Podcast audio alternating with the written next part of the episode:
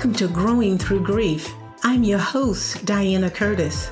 Growing Through Grief is a weekly sprinkle of education and inspiration to help you take action that leads to personal freedom and greatness. I share powerful conversations with grief experts, spiritual advisors, and other courageous souls in this transformational podcast. I believe with the right support and the power of community, you can eliminate unnecessary, prolonged grief. I'm here to teach you how to normalize, recognize, and use grief as a growth tool. I've been a champion for growth for decades since the loss of my mother. Together, we are growing. I'll give you weekly tips and small steps that will move the needle forward so that you are experiencing a healthy inner relationship with yourself. Let's get started. So, hello, everyone, and welcome back to the Growing Through Grief podcast. I am your host, Diana Curtis. I'm going to get right into the topic and introduce you to my guest. We're going to dive right in because we have a very thought provoking conversation that will unfold. And my guest today is he's going to be sharing about his grief story and how he dealt with it. And he's also agreed to do two parts. So, part one that's what we're talking about. Part two, I'm going to leave it as a surprise for you right now. So let me introduce you to my guest, Barry Selby. Barry is a best selling author, a spiritual guide, a sought after inspirational speaker, and relationship attraction expert. He's a passionate champion for the divine feminine, helping women own and express their feminine magnificence in love and in the world.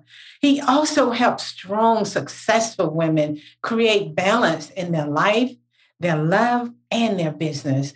And he has a master's degree in spiritual psychology, 20 years as a spiritual counselor, and more than 30 years of experience helping thousands learn to love themselves and live in wholeness. Wow. That gives me chills just saying it. yes, so welcome, Barry. Thank you for showing up today. My pleasure. I'm kind of getting chills having you read it back to me. I was like, did I write that?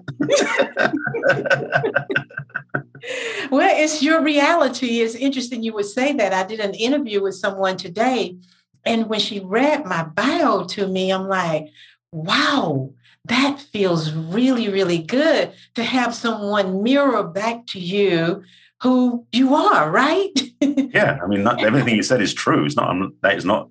That's not just something I wrote for the fun of it. I mean, that's documenting what I've done over the years and who, who I am. So, but it still feels like, wow, yeah, I have done that. You know, I didn't, I didn't earn this gray hair just by living. exactly. So, again, welcome, Barry. I am so glad that you're here to talk to us about your grief, your grief experiences. And you and I have talked a little bit, but I would love for you to share with our listeners just kind of a brief intro, and then we'll get into the conversation about some of your heartbreaks around grief and loss. Sure. So, as you said in my intro, I am a love and relationship um, expert. That's my primary focus in parallel to that, I've also been in the personal development field development for over 35 years, and along the way, became a spiritual counselor. So it's an interesting complement, I'll say that, to the work I do. And so in the work is in relationships, a lot of my work is helping my clients heal the baggage they've collected in past relationships, because I certainly did that myself. So I'm definitely teaching from what I've learned and have quite a big tool chest, shall we say, of resources to help my clients, help myself. So yeah, I love that you said you're you're teaching what you need to learn. I think you know that's what we're all doing. well, yeah, and also a lot of things I've actually learned, you know, in some ways the hard way, and learn how to do it a lot better, which is why I love to help other people figure it out as well. Yes, yes. So share with us um, maybe one of your most compelling grief story? Well, just just for transparency, um, my mother passed away in 2012. My father passed away about October last in October last year, so 2021. That was nine years after my mom passed away.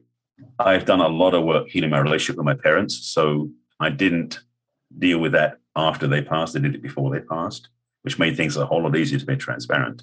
Mm-hmm. My mother was the most impactful because she's the one I was closest to. And with my mother, I got to go back to England to see her when she got sick. And she was she was suffering what's called motor motor neuron disease, which is like Lou Gehrig's disease. It's a it's a nervous system destruction, I would say, of the body. And so when I went back to see my my mum and dad in 2012, around actually it's in July. It was right before the Olympics. We're in London. That's what I remember. Yeah. So all the signage was up and everything before they started. So when I went to see my my parents, my dad was was with my mum, she he went to be with her in the nursing home. That was my most emotional experience, I would say, because when she passed, she actually she got sick in February that year, and she passed away in October. But when I heard, when I got the message from my brother she passed away, it was almost like a relief because I knew she was suffering so much. And so when I saw her in that process, when she when her body was getting a lot thinner and she couldn't talk anymore because the nervous system had shut down, like she couldn't even swallow, so she had to be on her food, uh, feeding tubes. She was totally present, which is the front. I mean, it's almost like being trapped in a cage. Like I could sense she was there because she would write notes, yeah, communicate with my dad, and but her facial expression was kind of you know she, she could. I mean, this is the thing. I mean, looking back now, is she could communicate with her eyes, but basically she couldn't move her mouth hardly at all. And she, and it's and it was kind of embarrassing too because my mother and my father were rather proper, you know, so to speak, and the yeah. fact she couldn't like she had to use the Kleenex all the time to keep keep the saliva from getting all over the place. Mm-hmm. So, and that's the first time I've seen because the scene before that, last time I saw her was um, several years before that when I went to see him on their anniversary, and she was fully in health, you know, older but fully healthy. So to see her this way was the most debilitating, devastating experience for me. Though thankfully, because of all the work I've done and because I do a lot of spiritual counseling work, even then, I was somewhat able to center myself at the same. I mean, I was there was like two things going on. I was centered, but I was still feeling everything at the same time. And it was challenging, no argument, but it was also a gift because I got to really feel the love that I had for my mom. Yeah. my dad too. Yeah. So, so I actually went through my grief experience then more than when we went to the funeral. Yeah. So, so it was before the finality of her transitioning and going to the other side, wherever you know we go, right?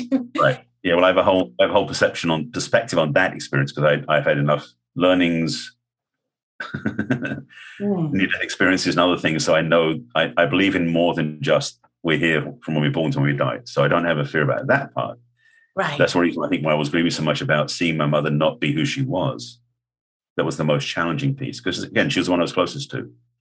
And so when she passed, it was almost like a blessing because she was free of the pain. Actually, wasn't so much pain. She was free of the limitation. That's probably more accurate. Mm-hmm. That was that was for me was what was so interesting to grow to grow through because I mean it was not easy. Right. But when back to the funeral, you know, my dad was more upset than me and my brother. I mean, my parents been together sixty years when she passed, so it wasn't a, it wasn't a short term thing. Sorry, I'm just thinking of some stories I should tell. I'm like, no, that's out of that's out of school. I won't talk about that. There's some kind of dynamic stuff that doesn't belong in this conversation. but let's just say that um, he was more challenged by what happened than we were. Right. Partly because they were together 60 years, and my brother and I both gone through our own versions of grief during my mother's decline. Yeah. You use some very interesting phrases. And one that sort of stood out for me was the experience was like seeing your mother trapped in a cage. Mm-hmm. And even though you had this experience as a spiritual counselor, and you have the tools and the techniques to stay centered, there was still that, is it accurate to say the the tossing, the you know, the pulling, I'm in pain, but yet I have this center that I'm I can go to. Share with the listeners a little bit about that, the tug, the tug. Well, I would say I would I would guess for most people, it's definitely true for me, that when a parent is passing away or has passed away, the kid in us is regret is the part that gets hit most by that because you know when we're kids, our parents are immortal. I mean, as far as we're concerned. I mean, generally speaking, I know I actually know a couple of friends of mine who lost parents when they were young, but in terms of for most of us who had parents through our adult years, right? So I know in that moment, what was really was the was my my young boy inside of me was just grieving because he was seeing that that feeling. And when I say trapped, I mean it's like my mother's body was betraying her, like she couldn't have mobility and freedom or even the ability to talk because her body was betraying her. And it was such a I could I mean I could I could witness that and I could sense that. And that's what hit me the most because I couldn't do anything about it. That's that was probably the biggest piece. Mm-hmm. It's not being able to do anything to change things. Right. You know, I could try and cheer her up, but that was it felt so so futile in a way. Yeah. Yeah. Know? So what did that actually look like in your life as this was unfolding? How did you deal with the losses, whether it was a beginning and it was loss of mom's health and normacy as you knew her, as yeah. all put together and beautiful. How did you deal with the loss without losing yourself in the process? Um, well, thankfully, again, I've done a lot of work over the years for my relationship with my mom and my dad, and having mm-hmm. done the spiritual work as well. It was, I can say this, I mean, the, the, the metaphor I use, which sounds so simplistic, and I, a friend of mine who talks about this together quite often, is that we have this, we, we believe, her and I, that when we come into this world, when we're born, it's like we're given a rental car, which is this body. And then we drive this rental car through life, and the end of our life, we give the car back, and then we leave this form. Mm-hmm. I believe that we don't, we don't, we don't start when we're born, and we don't end when we die. We go on. And I've had some glimpses with some people I know who can connect to that that my mother and my dad are, back together again on the other side. Mm. So, so that awareness, even though it doesn't fix the emotional experience, right, underlies everything for me. And so during that time, I said when my mom got sick, when I was grieving most, because I could, because that's when I, I, I was viscerally feeling the loss. When she actually died, there was a sense of relief and peace. Yes, there's still some tears, but I was at peace with it. One, because I think that was six months later. So I've been going through this journey of grief through the whole time. What I know about grief mechanically, I say that in quotes, but grief basically is not something we can predict. The way that somebody else talks about grief to me was that grief is like the ocean waves. They're not systemized, they're not structured, they're not things you can predict. They, can, they, they, they come in when they come in, and the emotions of grief land when they land. And so at least I knew that ahead of time, which is one of the blessings. I've studied some work on this. And when it happened to me, I didn't judge any of that. I just was okay with it. So feeling the, the sadness, the anger, the frustration, the resignation, all these different things, I just was like, oh, I know what this is. Yeah. So I was okay with it. So it, it was like it, it lowered the the battle inside of me. Yeah. To fight against it or to say, I should be better than this. I'm spiritual. I know, but like I'm also human, you know. So that was the acceptance of the experience. And that's what it was. I mean, I didn't go mm-hmm. solid through to go tears solidly. I just had um, moments. Yeah. I really, really love that. I love how you said that the grief, actually, grief is in charge, right? it comes yeah, and it goes. And when you don't judge it and you just befriend it and be with it, be aware of it and accept it, it's so much easier than the resisting and pushing it down so that you push it down, it just recycles itself over and over and over, right? Yeah. I also love that you said, well, you didn't say it this way, but I believe too that death is not the end. It's the end as we know our loved ones, right? In the physical, but it's a new beginning in both cases on this side and wherever our loved ones go. It's a new beginning. Something new is forming. And that's the process of grieving, you know? Right. The newness of it, the the reason. Yeah. Sorry. Well, something, something on that I want to say, because a friend of mine who's a, who's a channel said this to me once and it just landed for me, is basically that once the person has passed away, that hold on to the grief. Because again, we can't control the grief, but if we want to, if we feel like somehow the grief is important to honor the person, that somehow if we're grieving, that means we love them. She said, no. So that's the thing. Grief means we are tied into their death, not to who they are. Love is what ties us to who they are yeah. after they've passed. And when she said to me that that clarification was like, oh my God, it was so like profound and and it made sense totally. Yeah. Because grief isn't about them on the other side. Grief is about the moment we lost them. Right. And that's where the that's where the wounding prolongs if we don't let it go. Because as you said, like you know, we're not in charge. Grief is. But when we try to control it or like maintain it or say, I've got to be grieving because it shows that I was a dutiful son type thing, that's baloney. That doesn't help anybody. Right, right. And I tend to tell my clients that because there's a, a, a big component of visioning in my programs you know, once you lose someone, you really start looking around at your life and realize that you have more years behind you than in front of you. And then you start thinking about, well, what am I going to do with myself? What would I like to do differently? And that's a lot of time they begin to shift the way they're holding the loss, still love, but love their loved one and the experiences, the memories more than they love the pain of it all. So you shift what the, the focus. I'm honoring my, actually, I'm one of those people who experienced early loss. Mom died when I was three. So I get to honor her. I get to build this legacy around her by helping others who are grieving, especially daughters, you know, yeah, young girls who've lost their mom. So yeah, I've reframed the whole story. It still hurts, but I embrace the love more than I embrace the pain.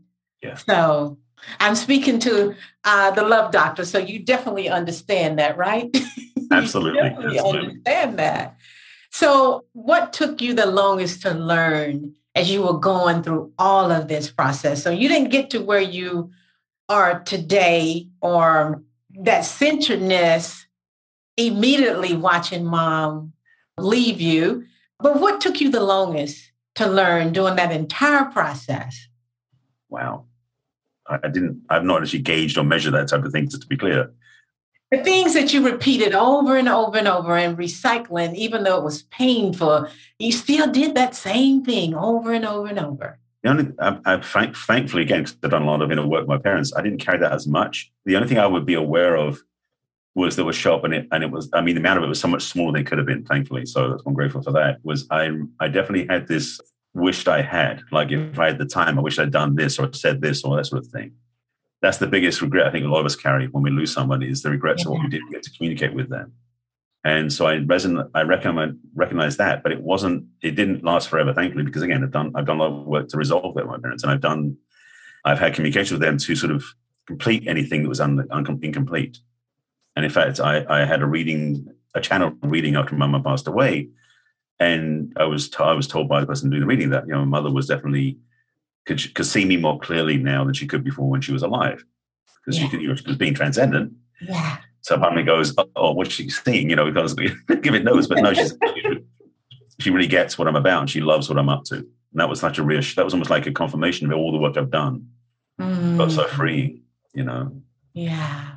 So, is there any one particular thing you would share with my listeners about practicing love in the process of grieving? I would strongly suggest that you focus on all the wonderful memories that you had as the first step because it's it, and again i know for you said you know your mother passed away when you were three that's a different story but for people if you if you're older and you've had your parents or loved one that passed away is yes, you may be feeling that vacuum or that gap in your life because they're no longer here. But the thing is, you have a whole, hopefully, a whole catalog of experiences before that you can reflect on that are uplifting, joyful, happy. If they weren't, you want to get some then this the story and get some, you know, get some help, get some counsel. Right. But for me was that I did get a chance to look back and and really be grateful for the family I grew up in. You know, after a dad passed away, especially just to go, you know, I much as I miss them both, I feel grateful because of what that family dynamic made me into. Yeah. It wasn't perfect. It wasn't, it wasn't, you know, it wasn't amazing. There were different issues, but I'm grateful because I'm grateful for who I am now. So I, I'm definitely grateful for where I came from. Yeah. Gratitude is the key, right? Oh, yes. Gratitude is the key. You know, you can't be grateful for something and angry for something. you know, it's either one or the other. You know, they can't both be in that same space. So gratitude just cover up everything and have it just dissipate. So I, I love, love that. Uh, you mentioned a brother. Yeah. I lost my brother last year, April 30th. And it's been interesting. And there was some anticipatory grief because he was ill for a little bit. And it's been interesting because I'm a grief counselor and I do this work, but it's been interesting watching how we, my siblings, have dealt with this. Yeah. And I'm one of those people who, because I understand, I'm not afraid of death and I understand the grieving process. So I want to talk about it. That's not so true with the other siblings. So I'm just interested in knowing could you share a little about sibling grief? Well, my brother's four years younger than me, and he's happily married with a daughter and lives in Italy. So we haven't actually seen each other since my since my mother's funeral in 2012. So we haven't seen each other for a while. We talk a lot. We communicate. My perception of him, because we don't talk about this so much, is that he's much more stoic than I am. You know, he's much more like emotionally. he's less expressive than I am. I'll say that much. I've done, I've done, a lot, I I've done a lot of work, and I've been, also lived in the states for many years. So my emotional transparency is more available, I think, than if I'd stayed in England. I think that back, back where I was came from, we, we were much more suppressed emotionally. My dad modeled that emotional suppression. So I, you know, so I believe it was the case when I left England. So my brother and I, I think, handle things differently. I don't know how his grief journey is. We haven't talked about that. Yeah. And he hasn't done, the, he has not followed the path I followed. So we, he and I haven't talked about the, the loss of our parents, except except the fact that he's the one that's been handling the records and the financial stuff from my dad. Now that my dad's passed away, whatever's left over for us to split, he's handling all of that because he's he's he's only one hour difference time zone wise. He's even take care of me. It's eight hours difference, and he's frankly more business savvy than I am. so I'm like, you can take that. Yeah. So his I know in a in a talks back and forward, he's definitely had some anger with my, the way my dad didn't do things well. So it's been a lot of judgment on his side of things, and I and I would say that that's probably flavored by the grief as well. Mm-hmm. Yeah. So, is there anything you would like to share about your father? We've talked about mom a lot and what that experience was like for you. I learned a lot from my father. Not always good but he was he was the patriarch of the family, and it was kind of like his way. It was his way of doing things. That's the way it's going to be. And if it hadn't been for the way he raised me, I would never have chosen the path I'm on. And it's not a good thing necessarily, but because of what happened, I was seeking something else. So it was a blessing that happened in a way. The thing is, for he he basically after my mom passed away in 2012, he didn't leave the, the apartment they had together. I mean, he basically, after my brother moved out, they sold the house and moved into an apartment, a smaller place on South Coast. But once she passed away, it's like the, the life went out of him. So for nine for the nine years since then, for six of those, he basically lived in his apartment and took care of himself minimally, like TV dinners and watch the TV. That was all he did. He, he basically didn't live really. Yeah. And then he got to a point where he couldn't take care of himself. So he went into the same nursing home my mother was in originally. And I think it was about three years, I could be wrong, two or three years. We basically was in the nursing home the whole time. And then February of last year, we and then we we talk we call every week and check in, but it's like the last few months of that conversation became very mundane and very simplistic because he wasn't very present. And then in February he was stopped talking. So from February through to October, it was nonverbal, and he he never learned email barely, so we didn't talk about that. We didn't communicate that way. You know, he he was in his nineties, so he had a long life. I suspect that if his body hadn't been as strong as it was, he would have died right after my mother passed away. But his body wasn't going to let him, so he was around for another nine years. Right. And what was that experience like for you emotionally as you're watching the dynamics, almost a repeat not exactly the same, but the right. same nursing home. And what was that like? Um, you know what? Well, and again, because geographically he was back in England, I wasn't over there. I was here okay. in California, so we, I wasn't spending time with him during that time. I did see like um, photograph uh, pictures and video clips that the nursing staff took of him, like when he had his birthday back in July. They took a little video clip, and it's like you know he looked like a rather angry Father Christmas back then with a big white beard and, and, and well, what hair he had left was down there. So he was very unkempt. So the challenge for me was the, the contrast between who he'd become and who I remember when I was a kid. Yeah. And those two, and it was discordant. I, I remember when I was a kid, you know, my dad was was in charge. He wasn't a big, tough guy, but he was strong in his presence of who he was. And that disappeared, or dissipated rather. So yeah. In that last six, eight months, I was let, I mean, I let go again. I'd done all the work clearing things out many years ago. Those last six months, it was just witnessing in a way. And I just, and my brother and my brother said this to me once. We said, you know, we were waiting for him to go. Yeah. He wanted to go too, but his body wasn't dying. Mm-hmm. so it was like all three of us were waiting for him to leave. Yeah.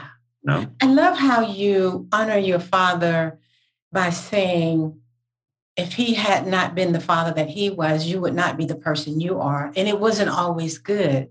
So that right. ele- that element of gratitude for your father, regardless of what the childhood was like or what happened, and you've used that to become the Barry that you are, Indeed. right? And finding some lessons and gifts and everything. That's beautiful. That's beautiful. Thank you. That is beautiful. So, wow, time just really flows really, really fast. And I'm going to just say to the listeners, there will be a part two. So, you don't want to miss part two. You really don't want to miss part two because Barry's going to be giving us ladies uh, some of his secret sauce for creating more love in our life. That is accurate, right, Barry? Yeah. accurate. so, you do not want to miss what's coming up for part two. And Barry, I thank you for just sharing with my listeners your story around grief. We all have it. We all have it. And I was struck by what you said that your culture suppress emotions. That's everywhere. It's everywhere. We think one generation is better than the next, but no, it's we're just so much alike that we cannot even don't even want to look at the fact that we are so much alike in terms of our, our journey and our life experiences. So thank you for sharing. Thank you very, very much. As I said, listeners, do not miss part two. So, in the meantime, I will see you next week and you will hear part two of what Barry has to share as the love doctor. In the meantime, just keep on growing. And thank you. Thank you. Thank you for listening to this week's episode of Growing Through Grief and being part of this loving community of women. If you enjoyed what you heard, please share and spread the word. Let's help all women become richer and more nourished in their heart so that they're able to just keep on rising. And if you haven't already, subscribe, rate, and review the show on your favorite podcast player. If you have any questions, comments, or topic ideas, or you would like to be a guest on my show, you can reach me directly at coachingtotheheart.org. Thanks for listening, and I'll see you on the next episode. In the meantime, keep on growing.